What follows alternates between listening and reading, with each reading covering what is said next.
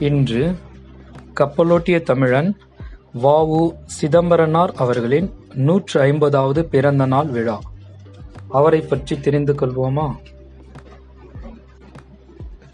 உலகநாதம் பிள்ளைக்கும் பரமாயி அம்மாய்க்கும் ஆயிரத்தி எட்நூற்றி எழுபத்தி இரண்டு செப்டம்பர் ஐந்தாம் நாள் ஒட்டப்பிடாரத்தில் மகனாக அவதரித்தார் வ. உ. சிதம்பரம்.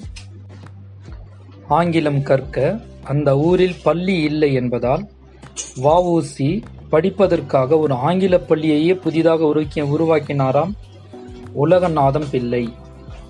பாட்டனார், பெரிய தந்தை, தந்தையைப் போல் தானும் ஒரு வழக்கறிஞராக உயர்ந்தார் வஉசி பாதிக்கப்பட்டவர்களுக்கு வாதிடுவதையே தன் கடமையாகக் கொண்ட சிதம்பரம், காவல்துறை அதிகாரிகளின் கடுங்கோபத்திற்கு ஆளானார். சிதம்பரம் பிள்ளைக்கு இருபத்து மூன்றாவது வயதில் திருமணம் நடந்தது. தமிழ் புலமைமிக்க வள்ளியம்மையின் கரம் பற்றினார். விடுதலைப் போரில் வ. உ. சி. விருப்பம் கொண்டார். தன்னுடைய இருபத்து ஒன்றாவது வயதில் திலகரின் தலைமையை ஏற்றார். ஆயிரத்து தொள்ளாயிரத்து ஆறாம் ஆண்டு சென்னைக்கு வந்தபோது முதன் முதலில் பாரதியாரை சந்தித்தார்.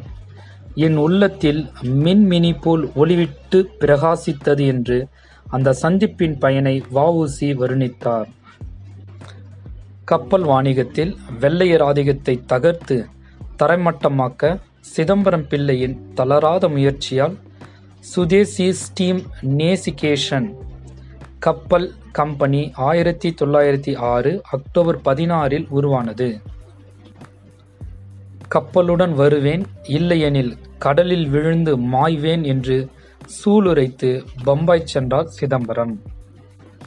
அவர் பம்பாயில் கப்பல் வாங்கும் முயற்சியில் கடுமையாக ஈடுபட்டபோது மகன் உலகநாதன் நோய்வாய்ப்பட்டு மரணமடைந்தான்.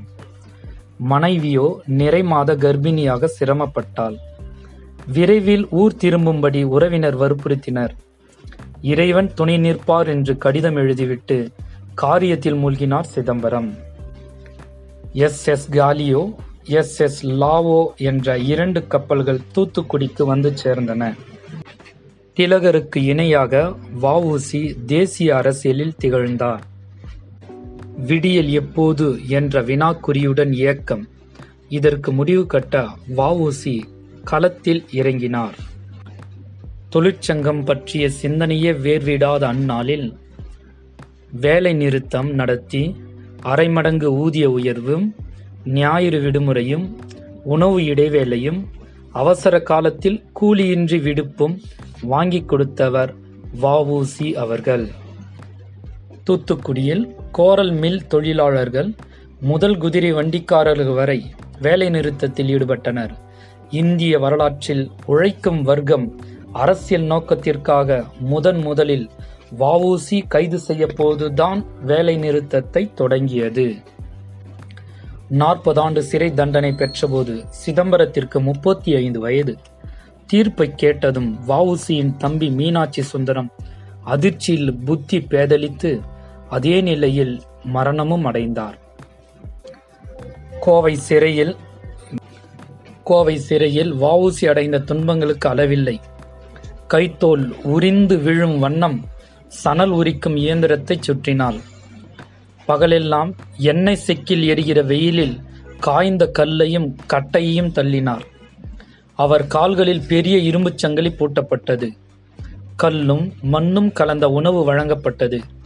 சிறிது நேரமும் அவரை இளைப்பாற விடவில்லை இரக்கமற்ற சிறை அதிகாரிகள். சிறைவாசத்தில் சிதம்பரம் உடல் நலிவுற்று ஒன்பது கிலோ எடையை இழந்தார். சிறைவாசத்திற்கு பின்பு சென்னை போய் சேர்ந்த சிதம்பரம் வறுமையில் வாடினார். குடும்பம் நடத்த மளிகை கடையும் மண்ணெண்ணெய் கடையும் வைத்து வாழ்க்கை வியாபாரத்தை வெற்றிகரமாக நடத்த தெரியாமல் நட்டப்பட்டார்.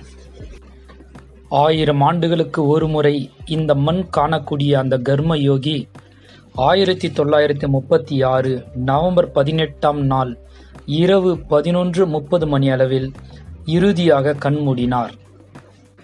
சிவகுருநாதன் என்ற காங்கிரஸ் தொண்டரை அழைத்து என்று தனியும் இந்த சுதந்திர தாகம் என்னும் பாரதியின் தேசிய பாடலை பாடச் சொல்லி அதைக் கேட்டபடி மரணத்தின் மடியில் கண்மூடினார். கடைசி தமிழன் உள்ளவரை மறக்க முடியாத மனிதர் நம் கப்பலோட்டிய தமிழர் வ சி. நன்றி வணக்கம்.